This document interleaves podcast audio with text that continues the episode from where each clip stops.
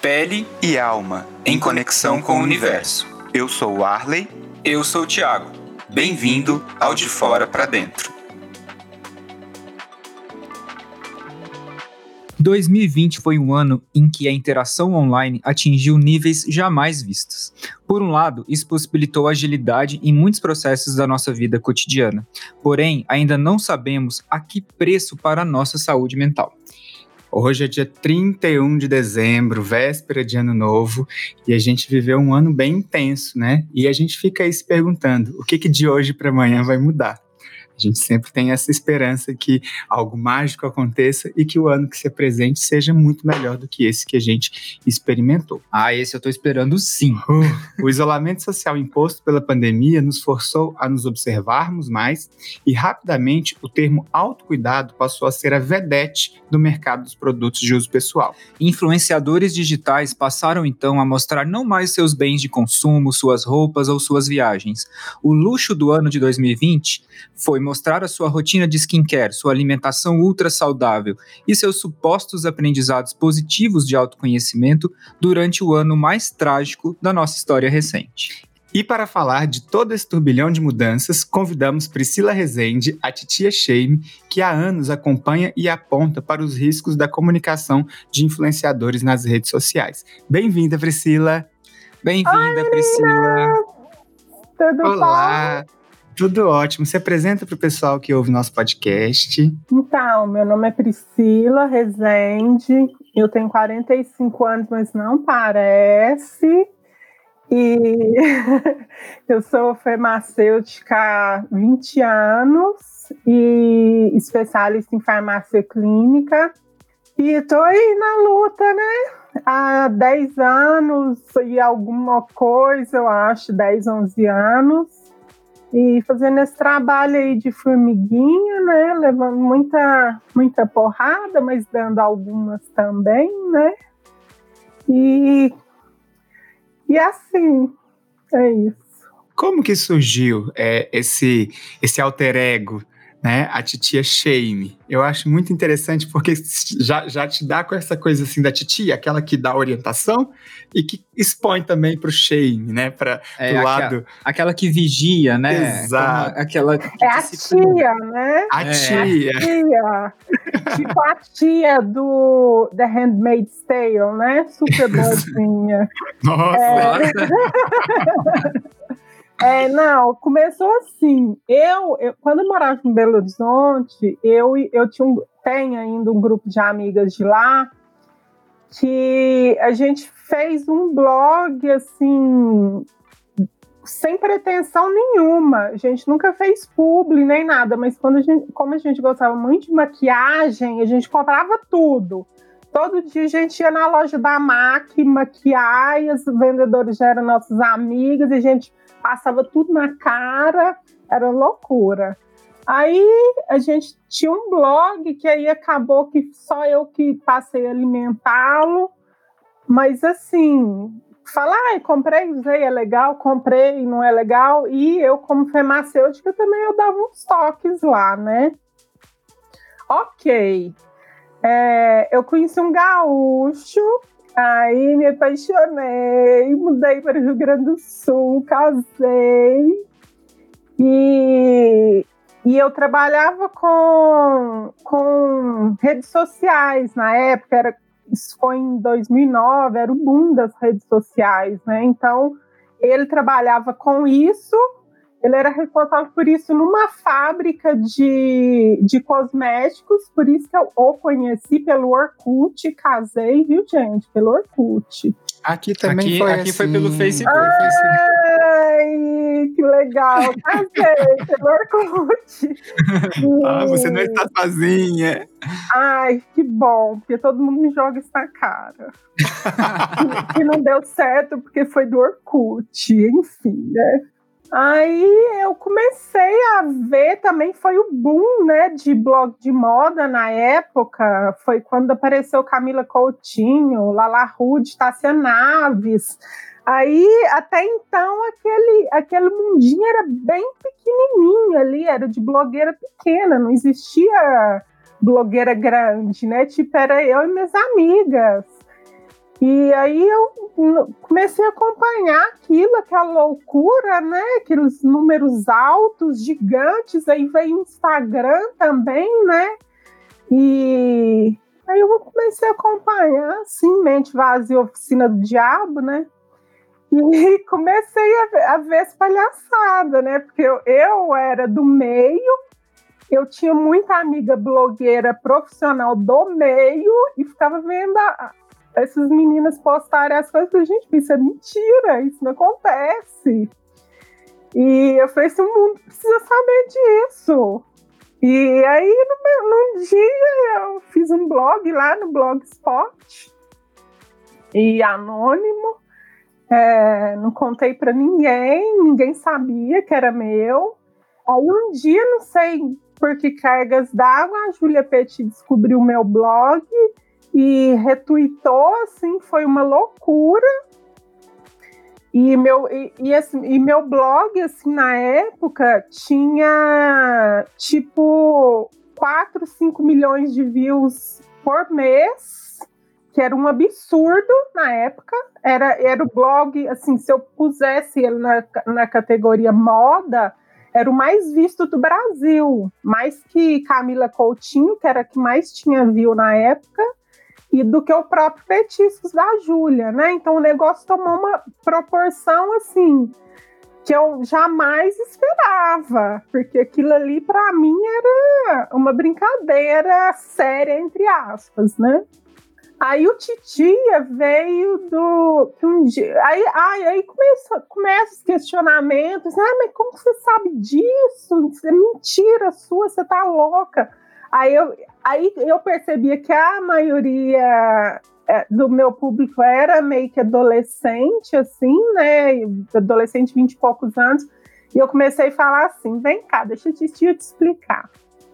Aí ficou titia, sabe? Porque eu tinha quantos anos? Eu tinha 36 anos, 35 anos. E as meninas tinham 18 e batendo boca comigo. Eu falava, senta aqui, vamos conversar. A titia vai te ensinar, entendeu? Entendi de onde veio a titia cheia. Agora a gente...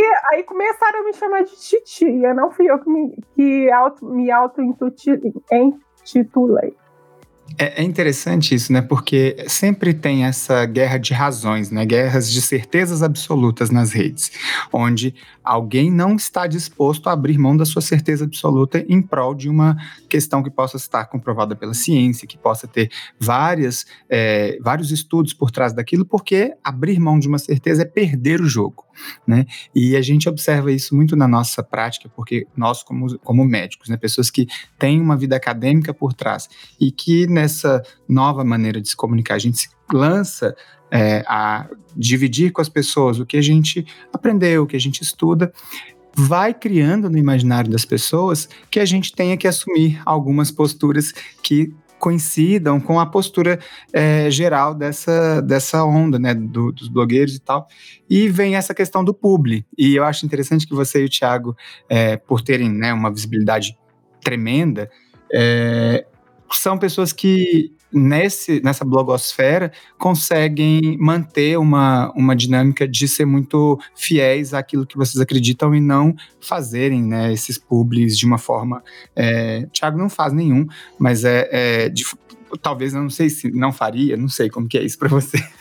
Eu ainda não aceitei nenhum, desculpa, Thiago. Eu também não aceitei, já tive convites, uhum, naturalmente, mas eu acho que uma das diferenças fundamentais é justamente a formação que a pessoa tem. Por exemplo, eu sou médico, dermatologista, o Arley é médico, psiquiatra, a Priscila é farmacêutica clínica. Então, assim, isso nos dá, sim, um conhecimento técnico, acadêmico, e que nos permite difundir esse conhecimento de uma forma mais próxima de uma realidade. A grande questão dos influenciadores é que nem sempre existe esse background, né? De formação acadêmica, de informação, e eles acabam tendo muita credibilidade por um conteúdo que a gente não sabe a origem. Então se tornam nutricionistas porque vendem marcas de alimentos, se tornam conhecedores da dermatologia ou da cosmiatria porque consomem maquiagem. Isso. Ou se tornam aqueles blogueiros fitness porque entendem e usam os suplementos, né? Que muitas vezes são tão difíceis de você prescrever dentro do consultório, e você vê pessoas falando ali como se fosse a coisa mais simples do mundo, não é, Priscila? Super. Se torna, inclusive, psiquiatras, viu? Vou te falar, porque tem muito por aí. Sim. Tem convívio. Indicando um negocinho aí para tirar a ansiedade, né? Para dormir bem. E a venda, né? Começam a vender cursos, vender aulas. Vende muito, viu? Vende pra caralho. Eu não sei, eu já parei para pensar nisso que você falou, que vocês falaram. Eu cheguei à conclusão que o povo quer viver fora da realidade, sabe? Assim, por isso que eu acho que o buraco é bem mais fundo, sabe, Arley? Eu acho que isso causa um dano psicológico muito grave nas pessoas. E eu venho batendo nessa tecla desde que eu tinha um blog, porque eu recebia e-mail de menina falando que tinha estourado 5 cartões de crédito para acompanhar o que a blogueira usava, sabe? Então, além da minha visão técnica, né, que eu tenho, isso também foi sempre o fator mais preocupante para mim. Eu não tenho inveja de quem tá milionária, sabe? Não tenho inveja de ter 10 milhões de seguidores no Instagram. Meu Instagram, inclusive, era fechado. Eu só abri para eu poder pôr link nos meus stories. Então, como as pessoas acham, você é invejosa porque você não chegou lá, porque você não ganha 50 mil no publi. Não é. Então, eu acho que as pessoas se espelham nessas meninas. Eu dei uma entrevista para a revista TPM, quando eu ainda era anônima, para Nina Lemos, que é maravilhosa, né? E eu acho que essas meninas viram nisso uma válvula de escape, entendeu? Porque eu acho que elas imaginam que a blogueira acorda maquiada, penteada, com mega hair no lugar, né? Porque todas usam. Bem vestida, com a roupa passada, né? E isso é uma vida irreal, isso não existe, nem a Sandy é assim, né? Só a Val Melquior, eu acho, e a Mulher dos Justos, né? Que já acorda maquiada porque ele falou que quer dormir com a boneca e acordar com a boneca. Interessante, porque isso vem, né, de um lugar, porque quando o Thiago fala e você fala que a gente tem por trás da gente um background que envolve uma carreira, anos de dedicação, estudo, do outro lado parece que envolve um sonho muito grande de ser famoso, né? E o nosso país, ele alimenta muito essa questão, porque os famosos, eles se tornam grandes ídolos, né? A gente vai coroando como reis, rainhas, pessoas que sempre estão nesses lugares de visibilidade, assim, as namoradinhas do Brasil, isso tudo vai... As pessoas vão alimentando isso dentro de si, e a internet foi uma grande catapulta, né? Lançou essa possibilidade que antes era muito mais reduzida. E eu vou entendendo, por exemplo, no meu consultório, às vezes eu recebo adolescentes, o quanto que esse mercado das curtidas, o quanto que isso vai alimentando, né, já uma questão de uma frustração muito grande, de entender que se eu não tive curtidas naquela foto, que eu trabalhei tanto para aquela foto sair perfeita, eu sabia qual era o ângulo que eu tinha que fazer com o meu rosto, tudo, eu pus a roupa, eu comprei, eu fiz a maquiagem, eu fiz o skincare, a foto teve 100 curtidas, poxa, me odeiam, eu sou horrorosa. Isso vai alimentando uma frustração muito grande. E aí as pessoas vão projetando, né, que esse desejo que habita nelas tem que habitar no outro. Então, se você, enquanto uma farmacêutica que tem um blog de moda, está ali apontando aquilo, é porque você queria estar naquele lugar. Então, se o Thiago ou eu, a gente não tem 1 milhão de seguidores, ou a gente, que a nossa carreira fracassou, enquanto a gente vai vivendo muito bem nossas vidas, obrigado, e entender que a informação que a gente transmite é uma informação democrática e tem que ser gratuita. Então, quando eu vejo, você falou, e eu tenho conhecimento de vários psiquiatras que criam grupos fechados para ansiedade, grupo de Telegram, curso de não sei o que, você compra, faça uma assinatura mensal de não sei quanto. Isso me assusta, porque isso fere um princípio de que a informação ela tem que ser democrática e gratuita. Isso é... sobretudo na saúde. Exato, porque aí você fala, você para pagar, para você ter sua ansiedade resolvida, paga um pouquinho que resolve. Agora você que não pode pagar, morre de ansiedade, amor. Você tá usando um puta problema do cara, foda, né? Mega difícil de ser tratado, que eu falo assim, causa própria, que eu faço tratamento psiquiátrico há 20 anos, quase. E, então, isso tudo é muito sério. Por exemplo, eu não sei se vocês sabem, mas eu tive câncer de mama 2 vezes. Eu sou mastectomizada. Eu tive 2 vezes. Olha que coisa! Eu tive uma vez em 2014, aí tirou só um tumorzinho. Aí 2 anos depois eu tive outro câncer diferente, entendeu? Isso aí, atravessa, gente.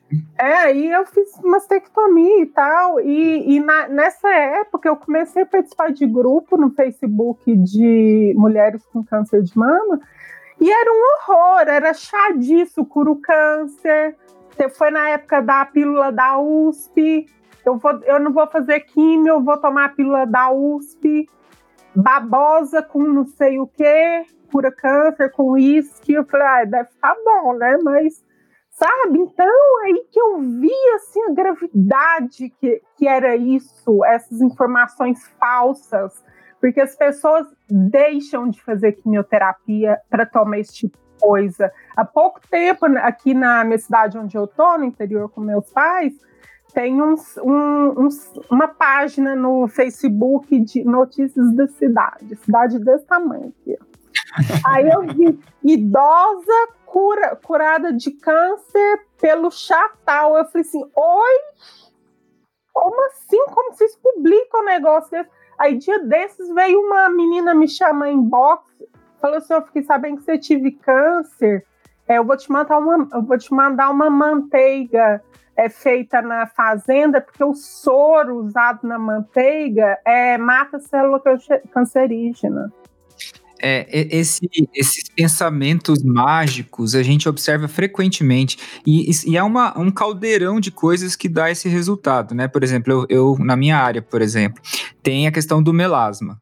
Então, o melasma é o quê? É uma mancha de difícil tratamento que os dermatologistas têm grande dificuldade, e quem tem melasma sofre um impacto tremendo na autoestima, na percepção da própria imagem, e fica nessa frustração de nunca conseguir tratar e se livrar da mancha. E aí começam a acontecer esses milagres, essas propostas de tratamentos milagrosos, e que as pessoas compram, porque existe uma demanda muito grande para essa cura do melasma, e aí muitos especialistas em vendas, né, acabam criando essas fake news, e isso cola. Então eu recebo, por exemplo, você tem que passar a mistura de bicarbonato com limão para tratar melasma. Vai arrancar a pele, né? Com melasma também. E até mesmo, né? Dentro dessas questões mais sensíveis, né? Acho que até um dos grandes fatores, né, da gente ter criado a nossa marca, no sentido de criar uma clínica que fugisse dessas questões, foi a gente ter observado até lugares que a gente tinha grande proximidade, fazer um mercado em cima dessas expectativas das pessoas. Então, o melasma é o que mais incomoda, vamos vender cursos sobre o melasma, que a pessoa vai pagar muito caro e ela vai receber informações que estão no livro, mas que vindas da nossa boca vão parecer diferentes. Sim, e que vai funcionar, exato, se você pagar. Se você pagar. Nesse momento a gente começou, poxa, peraí, essas coisas estão indo para um lugar meio esquisito. E quando a gente pensa, poxa, vamos unir, né, a estética, que é o que você faz, mas antes disso, vamos colocar um selo de saúde mental nisso para que a pessoa que busque esse cuidado antes de qualquer coisa, ela tente se perceber o porquê que ela está se inclinando a esse cuidado, se esse cuidado está, de fato, direcionado a um vetor que está apontando para uma inconformidade dela, ou se está apontando para um vetor que está na sociedade, nos desejos dos outros. E Priscila, gritante a diferença que faz. E aí, às vezes, até a paciente fala, mas doutor, eu vim aqui para fazer e eu não estou fazendo o procedimento, eu estou me sentindo muito melhor e eu não gastei um centavo. Eu acho que esse casamento, literalmente, de vocês aí, de um psiquiatra com um dermatologista, é fantástico, porque uma coisa está muito junto da outra. Muito junta. Há uns anos eu fui na cirurgiã plástica porque eu queria fazer uma lipo. Aí ela falou assim, primeiro, você vai emagrecer 7 quilos e vai me trazer um laudo do seu psiquiatra. Aí, quando você emagrecer 7 quilos e me trazer um laudo do seu psiquiatra, tipo assim, né, que você não tá colocando problema psiquiátrico, psicológico seu no seu corpo, a gente opera. Então, eu acho que isso anda muito junto, isso. E a minha preocupação maior é disso, é da saúde mental e da saúde física, da integridade física das pessoas também.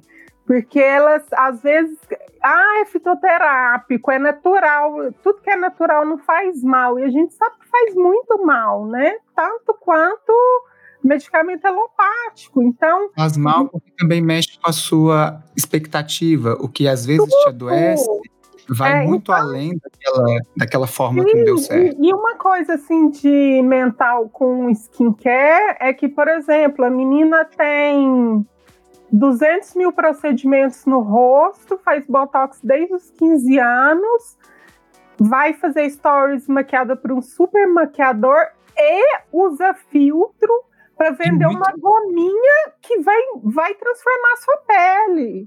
Aí a menina que tá lá com a cara cheia de espinhas, no maior sofrimento, porque ninguém gosta dela, que não arruma namorado, que ela sofre bullying na escola, vai falar assim, nossa, eu vou comprar esse negócio, porque eu vou ficar com a pele igual dela. Vou ficar linda igual ela. Você tá vendo a seriedade por trás disso? E além eu acho que é estelionato, de uma influencer com 10 milhões de seguidores, falar, eu tomo, eu uso, por isso que minha pele tá assim, por isso que meu cabelo tá assim. E o negócio é caro pra caralho. E eles são batom que emagrece. Batom que emagrece. Gente, que mata! Isso foi uma das coisas, assim, que acho que de todas as aberrações, talvez tenha sido a que mais me afetou, de uma cantora extremamente famosa, com lipoaspiração, falar que passou um batom na boca e viu as medidas reduzirem. Isso é muito grave. E você acha que o povo vai acreditar na cantora ou na Priscila, que é a recalcada da internet?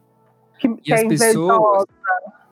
O que precisa acontecer é perceber que existem pessoas, influencers, especializadas em vender. Elas não estão preocupadas com o que vai acontecer com o consumidor, elas não estão preocupadas com a qualidade de informação, elas querem o resultado de aumentar o próprio poder de influência e de venda, e resultado financeiro. E essas pessoas, elas são extremamente sedutoras, eu vejo isso. Elas sabem usar a imagem. Característica do narcisista, né? Narcisista. Eu acho que isso é muito importante a gente falar, que existe uma característica, uma questão de uma personalidade que fala, né, de uma estrutura adoecida, que em algum ponto todos nós vamos emitir algum traço de narcisismo, e isso vai estar dentro da nossa estrutura psíquica, mas isso pode caminhar para um lado de um adoecimento. Então, essas pessoas vão entendendo que a imagem delas é o motor para que elas conquistem tudo aquilo que elas queiram. E aí uma coisa que começa a diminuir é a capacidade delas em se afetarem com a dor do outro. Sim. Então o nível de empatia diminui muito no narcisista. Então o que acontece? Essa pessoa, e isso a gente convive, né, Priscila? A gente tem conhecimento, né, de como é estar perto de pessoas que a gente tem, né, por algum, sei lá como que isso aconteceu, mas a gente convive com artistas e não sei. De onde apareceram essas pessoas? Não sei, do nada. O que eu tô fazendo aqui? Mas que tem pessoas que não sabem o preço do arroz mesmo, né? Porque o arroz aparece na casa dela, o mercado manda na casa dela, como se aquilo de alguma forma fosse uma necessidade. E ela começa a acreditar que ela precisa daquilo para viver, porque é assim que a vida se estruturou, né? Então é muito grave essa questão do narcisismo. É complexo, é denso e é extremamente relevante no momento que a gente vive, um momento em que a gente teve que se recolher para nós mesmos, né, e para as nossas casas. E aí, Priscila, eu queria que você falasse um pouco sobre essa ideia que surgiu tão forte em 2020, que foi essa ideia do autocuidado. Nessa palavrinha a gente não falava muito há um tempo atrás. Não. Eu até queria colocar um parênteses aqui, que por que eu voltei esse ano? Porque até então ninguém sabia do meu paradeiro, né? Eu não acompanhava nada, eu não sabia de nada que estava acontecendo, eu não sabia de produto de skincare que estava na moda, porque eu conheço Ativo, né? Então não conheço marca, nem sabia dessas marcas aí que tem agora, né? E aí aí eu morava em São Paulo, aí, né, eu fiquei meio pirada lá, falei assim, imagina, eu vou embora daqui, vou lá pro sítio, eu moro num sítio, meus pais idosos também estavam sozinhos aqui, né, então eles tinham que ir até na cidade fazer as coisas, eu falei, eu vou pra lá, né, eu vou juntar a fome com a vontade de comer. Aí, Mente Vazia, Oficina do Diabo, né? Comecei a olhar as coisas. Aí, fiquei horrorizada. Eu falei, gente, o que está acontecendo no mundo? O que é isso? Quem é essa, né? Que tá indicando esse creme? Isso não funciona, né? Então, eu me deparei com essa onda de skincare. E fiquei muito horrorizada com essas influências levando a vida normal no meio de uma pandemia, né? Fazendo festa, não podia viajar, mas fazia festa em casa, fazia festa clandestina e tal. Aí eu falei assim, opa, peraí, eu acho que tá na hora de eu voltar, hein? Aí eu voltei muito por causa disso, por causa da pandemia, sabe? Nesse contexto, acho que foi onde a gente também se percebeu com mais necessidade de falar, que a gente, aquele termo que também já ficou pasteurizado e me dá uma raiva quando isso acontece, quando algo que pode ser extremamente útil para as pessoas, o mau uso pasteuriza e perde o sentido, né, que é a positividade tóxica. Aí né? Esse negócio de autocuidado, Thiago, eu acho que veio... pelo seguinte, as pessoas estão trancadas dentro de casa, né, estão confinadas. E influencer não pode viajar para fazer post, então ficou sem conteúdo, né? Porque conteúdo é só viagem dessas mais burras, né? Que não tem conteúdo. Então, o que eu vou fazer? Eu vou ter que arrumar uma coisa para fazer dentro de casa, né? Então, o que você faz dentro de casa? Você passa creme, você toma suplemento, né? E passa os negócios no cabelo. Então, esse momento foi muito propício, e até porque as pessoas eram uma pirada, né, total, assim, ninguém está com saúde mental em dia nessa pandemia. Então, tem os dois lados, tem o lado da influencer que não tinha o que fazer e não tem conteúdo para escrever, né, então ela pegou esse gancho de autocuidado, porque esse autocuidado, na verdade, era não sair de casa, usar máscara, lavar as mãos, né? Não era skincare, ela pegou o gancho nessa palavra e os seguidores também. Então, dentro de casa, universitário, que não está tendo aula, né? Fica só no computador, então... Isso tudo virou uma bola de neve, virou um ciclo vicioso. Junto com o mercado, né? Que rapidamente capitalizou o autocuidado. E aí o autocuidado começa a ser estampado na indústria cosmética, na indústria alimentícia, em Tudo fala de autocuidado. No design de interiores, né? Sim. A gente foi observando algumas coisas, né? Porque as pessoas, elas passaram a se preocupar mais com a aparência, porque elas começaram a ser vistas, né? Nos vídeos, e as pessoas começaram a se preocupar com o que estava ao redor também, né? Como que meu chefe vai ver minha casa? Como que vai? Então, teve também um boom nessa questão de organização. E aí, criou-se até, por exemplo, designer para chroma key. É. Chroma key que vai aparecer que a sua casa é linda. Né? Olha... Tipo do Carluxo. É. Colocou a amizade. Vamos para uma biblioteca. Maravilhoso. Biblioteca. Carluxo, intelectual, adoro. E aí, pensando mais amplamente, né? Como existem essas engrenagens da nossa ordem capitalista que a gente não tem muito para onde correr. É. Como que você identifica, assim, você acabou criando um olhar muito acurado para algumas questões que baseiam-se na repetição, como que aquela pessoa coloca um publi sem identificar que é publi, o que o consumidor, né, quem está ali no Instagram, o que ele precisa prestar atenção nessas pessoas que eles consomem para eles não serem enganados? Primeiro, muita experiência que eu tenho, né? 10 anos de experiência, meu bem. Conheço os truques todos. E quando eu me mudei para São Paulo, há 8 anos, o meu núcleo de amizade em São Paulo era só de moda, sabe? Então, era jornalista de moda, era editora de revista de moda, era a Julia Petty, era a Jana Rosa. Eu vivia nesse mundo, então eu sabia todos os truques. Sabe? Então isso já, né, já me ensinou ali o que é feito de truque, o que não é, como que faz, enfim.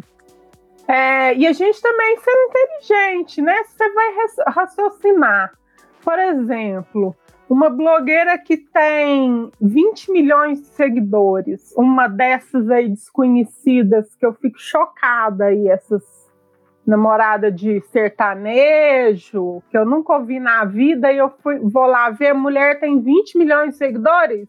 De onde que apareceu esse povo, gente? Quem é essa? Né? E aí? Quem que é esse gado que segue essa mulher? Obviamente, né? Porque você sabe, né? Obviamente. Fake news é fechado, né, meu bem? Aí a menina vai do nada, tá ali tomando um chá. Ai, meu dia hoje foi tão tenso, muitas fotos, muita luz, muita maquiagem, tô esgotada, #exausta, vou tomar meu chá agora pra eu relaxar, senão eu não durmo. Aí tá lá, né, o papelzinho do chá. Aí você me conta, uma menina com 20 milhões de seguidores, que deve cobrar, tipo, no mínimo 50 mil por um post no feed, no mínimo. Vai falar do chá de graça? A menos que seja dela, ou do marido dela, ou de uma amiga muito querida, não é. Ela tá sendo paga pra falar aquilo, isso é óbvio. Isso é óbvio, ninguém fala de graça. Não, eu e Thiago falamos, né? Eu falo. Eu também falo. Então, às vezes, eu tenho muita amiga assim que tem perfil muito grande no Instagram, que é até uma coisa muito difícil pra mim, sabe? Porque é minha amiga fora e faz cagada no Instagram. Aí eu tenho que passar o pano, assim, sabe? Porque como faz, gente? Eu xingo, né? No DM, no WhatsApp. Mas elas me perguntam muito isso. Fala assim, Priscila, eu ganhei tal presente. Eu queria postar, agradecer a marca, mas como fazê-lo e não parecer que é publi? Porque eu, inclusive, já passei isso. Eu já agradeci um presente nos... Ai, titia, eu tô fazendo publi velado! Aí eu falo assim, gente, primeira coisa que você tem que ter é credibilidade com seus seguidores. Se você tiver credibilidade, você pode falar qualquer coisa que eles vão acreditar. Então, se você tem isso, você pode falar, eu ganhei, obrigada, mas pode marcar arroba, obrigada, arroba tal, adorei. Seus seguidores vão acreditar em você. E se você não tiver, se você apareceu no Titia Shane uma vez ela te desmascarando, as pessoas não vão acreditar em você mais. É assim como na vida. É mentira. Gente que mente, quem vai acreditar? Ninguém vai. E sabe uma coisa? Não se sustenta, né, ao longo do tempo. Gente, nesse processo, né, principalmente a minha profissão e o meu contato com as pessoas acaba, né, eu lido com histórias, eu lido com muito sofrimento, às vezes a pessoa está ali depositando em mim a parte mais sensível dela. Então isso faz com que você tenha uma percepção diferente das nuances que envolvem as atitudes, né, e era muito interessante, quando o Thiago começou a ter uma projeção muito grande, às vezes ele fazia um post e antes de postar ele falava: ai, Arley, será que eu posto? Eu falava: se você tá em dúvida, não posta. Uhum, porque se isso. Alguma coisa gerou em você um estranhamento e que aquilo tá te gerando um incômodo, independente do que aquilo vá, é porque não é pra ser publicado, não é pra se tornar público. Uma vez, uma implicância, a gente tem as implicâncias, né, da gente com as pessoas determinadas. Aí tinha uma blogueira que ama falar que veste 36 no máximo, quando ela engorda, ela veste 36. Aí ela postou uma foto com uma roupa 36, e aquelas roupas que tem as cordinhas do lado, e tava parecendo uma mortadela italiana, que é do Mercadão, que você passa as cordas, fica tudo soltando. Aí eu postei. Assim, mês 36 só se for na sua cabeça, né, querida? Porque você tá precisando aumentar a numeração aí, que não tá te cabendo, não. Aí uma menina me escreveu um comentário, falou assim: Priscila, não é legal você falar assim do corpo das pessoas. Eu falei assim: nossa, não é mesmo. Eu deixei uma implicância pessoal minha ser mais forte do que as coisas que eu acredito, entendeu? Aí eu apaguei o post na hora, tipo assim, 5 minutos. A gente olhar para essas falhas, para esses deslizes, isso nos humaniza, porque a gente não está acima do certo e do errado, a gente vai cometer falhas. E eu pelo menos, eu sou uma desconstrução diária, assim. Eu fui criada no interior de Minas Gerais, vocês não sabem o que eu passo aqui, o que eu passo aqui nesse lugar também, amor. Eu sou também. E eu sempre fui diferente aqui na minha casa, na minha cidade inteira, e isso é muito difícil para mim, essa desconstrução. Então eu passo por uma desconstrução diária, eu tento desconstruir meu pai e minha mãe, que tem 70 anos, diariamente, meus irmãos bolsominions, né, porque você sabe que o raciocínio é diferente, eu converso muito com eles, porque eles são daquele tipo, eu não sou homofóbica, eu tenho que ter amigos que são, mas não vem beijar na minha frente, não, sabe? E a vontade de pular no meio do beijo, né? Como que faz? Vou beijar na frente, porque é vontade de pular ali no meio. Ridículo, sabe? Irmão, aqui em casa só eu e minha irmã que não votamos no inominável. Então, isso é muito difícil, até para quem tem essa consciência, né? Que a gente tem que mudar e a gente está errado, a gente nasceu errado, foi criado errado, e então é isso, eu dou minhas cagadinhas, mas eu peço desculpa, sabe, assim, é o menor problema. Eu não gosto muito de apagar post, mas esse eu apaguei. Às vezes, quando dá para consertar no post, eu coloco um update e falo: foi mal, gente, peguei mal, isso é feio, não façam isso, sabe? Eu acho que a gente tem que ter essa humildade também, né? De reconhecer. Falei bobagem, gente, me desculpe. Deixa o povo me xingar. Eu não apago comentário negativo. Eu só apago quando uso as palavras invejosa, recalcada, velha, pobre. O que me chama de pobre? Pobretona, sua velha, que você teve câncer porque você fala mal da vida. Você vive disso? Não, hoje, nunca vivo. Eu não vivo porque eu não faço publi, entendeu? Entendi, mas de alguma forma, assim, isso é algo que você inclui na sua rotina diária de trabalho, como um complemento, ou você, mesmo não sendo algo que te dá muito dinheiro, mas consegue a matéria, os acessos, ou não tem nada disso? Eu consigo, porque eu acho que eu conheço muita gente do meio que me segue, entendeu? Tem muita estilista que me segue, muita marca, muita editora de revista, mas isso desde sempre. Quando eu tinha blog, antigamente, os estilistas me amavam, o povo das modas me amava, assim, pirava, e é gente muito importante que me segue, sabe? Eu não posso te falar assim, se aparecer um pub legal pra mim, eu faço. Se eu acreditar no produto, eu super faço. Já apareceram umas propostas pra mim, assim, irrecusáveis, né, financeiramente falando, que eu poderia garantir minha viagem anual pra Europa, pra Paris depois da vacina, tranquilamente, e eu falei, você vai me desculpar, mas eu não acredito no seu produto, entendeu? Eu acho que é esse o ponto de equilíbrio, né? Porque tem muita gente que, de fato, está fazendo um trabalho na rede social profissional mesmo, de venda para as marcas. Como fazer isso de uma forma ética e que não vá, de fato, reduzir ali a capacidade de quem está consumindo, ou pelo menos o impacto negativo em quem está consumindo. Como chegar nesse ponto de equilíbrio? Eu acho que é muito desafiador. É porque eu fico pensando assim, pelo menos no meu caso, no seu caso, né? E acho que a Priscila também, pelo que ela disse, a gente não vive de rede social. Tá longe de ser isso. A gente não vive, mas, por exemplo, no meu caso, é a grande via de acesso pela qual os pacientes chegam. Exato. A gente não vive, mas a gente poderia viver, se a gente quiser.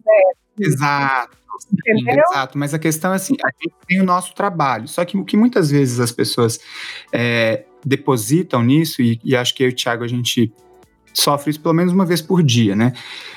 Vocês têm um discurso anti-Bolsonaro, vocês falam sobre... E cobram X na sua consulta, vocês são mentirosos, e não sei o quê... Aí você também tem que lidar com uma questão que a pessoa começa a ter raiva de não poder pagar sua consulta. Mas quem te fala isso é bolsominion, né? Porque quem não é bolsominion acha seu valor super justo, dá valor ao seu trabalho e nem te pergunta o preço. Exato, e também porque muitas vezes fica preso no recorte do Instagram. Fica preso. Entendeu? E aí, assim, é claro que a gente não precisa falar o que a gente faz, assim, onde que eu trabalho, qual que é o projeto social que eu apoio, mas as pessoas ficam presas no recorte do Instagram e elas depositam em você uma necessidade de que você, naquele momento, seja amigo dela, que você abra uma exceção para ela, sempre tem alguém pedindo... né? Thiago deve ter vários... vou te mandar uma foto, doutor, o que você acha que eu uso? Tem sim. Não, tem muito disso. Tem muito disso. Sim. Até suborno já rolou, Titi. Pois é, né? Isso é uma coisa que eu não tinha pensado, mas é real. E ainda mais quem interage muito com seguidores, tipo a gente, assim, as pessoas... Também é uma coisa bacana, porque as pessoas confiam na gente, né? Eu, por exemplo, eu tenho uma lista de close friends que eu falo o que quiser de cosmético lá. Eu uso isso, o que que você acha? Aí eu falo assim, eu sempre tenho a ética de falar, dentro do meu conhecimento técnico, porque eu não sou dermatologista, né? Eu posso falar isso e isso. Então, aí as pessoas ficam minhas amigas e enchem minha DM, sabe? De consultas. Eu falo assim, gente, paga R$14,90 por mês que eu te dou consulta por R$14,90. Você pode me perguntar o que você quiser ali também, porque a gente também, né? Eu vou viver... Exato, porque existe o valor... Existe a remuneração. E existe o valor... Do conhecimento e do trabalho. Que você implicou para chegar no grau de conhecimento que você tem. E eu acho que isso as pessoas muitas vezes relevam. Elas começam a entender que a informação está ali, gratuita, só que ela quer que o resto todo seja gratuito. É, mas elas relevam seletivamente, né? Porque seletivamente. De outras pessoas, elas não estão nem aí. Elas recebem tudo. Eu ia falar isso agora. Eu já falei isso. Eu não gosto de ser grossa com o seguidor, não, mas eu já falei isso. Ah, mas eu cobro 14,90 de Close Friends e bababá. Eu falei assim, isso aqui compra gominha pro cabelo de R$200 porque eu mando assim, pô. Você tá entendendo? Sim.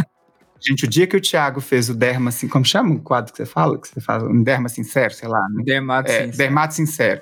Que ele fez da gominha, o que ele recebeu de gente. Putz, acabei de comprar. Foi. Putz, acabei de comprar. Eu não acredito, acabei de comprar. Eu recebo centenas de gente falando isso. Então, a gente não vive disso, mas também a gente teve o nosso empenho ali, né? Eu estudei muito, 7 anos para ter, e continuo estudando há 20 anos, né? Porque eu sou muito curiosa, eu sempre estudo muito. E eu só falo que eu tenho certeza. Eu também. E essa questão é muito importante, porque, por exemplo, existe todo um cenário teórico dentro aí da cosmetologia, de princípios ativos, de estudos in vitro, in vivo, mas existe também a cosmetologia aplicada à clínica. Né? Sim, e isso é muito importante, porque muitas vezes você até tem ali o estudo mostrando que tem benefício e tal, mas na prática não se traduz. Eu acho que meu papel, enquanto dermatologista, é mostrar a minha experiência com determinado tratamento e o resultado. E servir de consultor, entendeu? Eu vejo dessa forma. Então, eu não fico, claro, vendendo coisas ali, indicando coisas que eu não sei de onde estão vindo, e que eu não tenho nenhum respaldo científico, mas eu também não vou favorecer aquilo que não se traduz em resultado prático. Sim, eu também penso assim. Essa é a minha postura. Eu também penso assim, principalmente com a moda do ácido hialurônico, né? Eu falo muito isso. Eu falo assim, gente, ácido hialurônico a gente compra em farmácia, né? Já está ali pronto, é hidratante. Você quer um hidratante? Uhum. É isso, mais nada. Tá? E podem ter melhores. Podem ter melhores, mas você precisa de uma... É igual fórmula de nutricionista, você precisa de uma fórmula para você, individualizada, para a sua pele, para o seu estilo de vida, se você trabalha num outdoor fora, se você trabalha num ambiente de luz de escritório. Eu sempre falo isso também, sabe? Eu sempre fui super sincera, assim. Eu queria falar uma coisa pro Thiago também, que nós dois temos muito em comum, que é a confiança dos nossos seguidores, a credibilidade que a gente tem. Então, tipo assim, se eu falar, come capim que sua pele vai ficar boa. As pessoas vão lá comer capim, entendeu? Eu sem a menor sombra de dúvida. E então, tipo assim, se eu fosse mercenária ou se eu quisesse ganhar dinheiro, eu já tinha ganhado dinheiro falando para as pessoas usar os negócios, sabe? Os produtos que eu não acredito. Então, eu acho isso mais importante do que tudo. É importante para mim, entendeu? É importante para quem eu conheço. Quem não acreditar em mim, que foda-se. Mas isso é importante pra mim, eu deito a cabeça tranquila no travesseiro à noite, sabe? A gente sempre fala disso, né? Walk your talk, né? É falar e caminhar de acordo com aquilo que você acredita. Com o seu discurso, sabe? A gente fica muito... E, gente, é interessante porque, assim, eu nunca imaginei que, de repente, eu fosse me tornar, de certa forma, um micro-influenciador no meu segmento de atuação. E eu vejo e reconheço o meu poder de influência hoje e eu o policio, porque existem aspectos internos que eu sei que existem te dentro convocam, de mim, né? E que me chamam para um outro lado, que é esse lado do resultado financeiro, sim, que é o lado do resultado de aumentar a minha própria influência, a minha projeção. E assim, é uma escolha no fim das contas.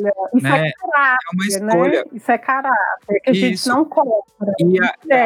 E a escolha exige essa vigilância mesmo. Então assim, eu me ponho ali no lugar de serviço, de indicar o que eu acredito, de acordo com a minha experiência de consultório e de acordo com o que eu estudo. Eu não me deixo levar por questões assim, financeiras, seja no ambiente de Instagram, seja no ambiente de consultório. Isso é uma coisa que a gente discute muito aqui em casa, porque a gente já tem, pela nossa condição natural, sabe, Priscila? E a gente faz esse movimento de nos ser muito gratos pelos privilégios que a gente já nasceu com eles, né? Então, sempre que a gente pensa, né, por exemplo, quando recebe uma proposta, alguma coisa, a gente fala, gente, mas a gente precisa disso, isso ferir algum valor nosso. E a gente vai entendendo que uma vez que você se corrompe, a chance de você minimizar o dano que aquilo te causa, ela é muito grande. Então, o que eu vou percebendo nessas pessoas que de alguma forma se corromperam é que elas não entendem que é possível um caminho de voltar para trás. E aí, muitas vezes, porque a própria sociedade também nega a elas esse direito. Uhum. E a gente percebe muito isso com a política do cancelamento, que muitas vezes a pessoa que está ali se colocando em uma condição de desconstrução, às vezes se arrepende de fato, de uma postura, tudo. Muitas vezes ela não é acolhida. Então, a gente também precisa deixar esse recado para a gente ser um pouco mais generoso com a possibilidade das pessoas encontrarem um caminho de ressignificação dos seus atos, das suas condutas, das suas crenças, porque a gente falha, a gente vai falhar. E lembrar exatamente disso, que assim, todo mundo em algum momento falha, todo mundo em algum momento faz merda, é cuzão com alguma coisa. E isso aconteceu comigo, sabe, Arley? Quando eu tinha o blog, hoje eu tenho muita vergonha do blog, assim, excetuando as partes bacanas, que eu fui responsável pelo primeiro processo ético aberto pelo Conar, na história do Conar para publicidade digital. É muita coisa bacana, assim, mas eu vejo o blog hoje, eu tenho ele para mim, no meu computador. Eu sinto muito vergonha de mim, porque eu era extremamente gordofóbica, eu era machista, sabe? Eu julgava muito o que a pessoa estava vestindo, tipo, ai, que piriguete, sabe?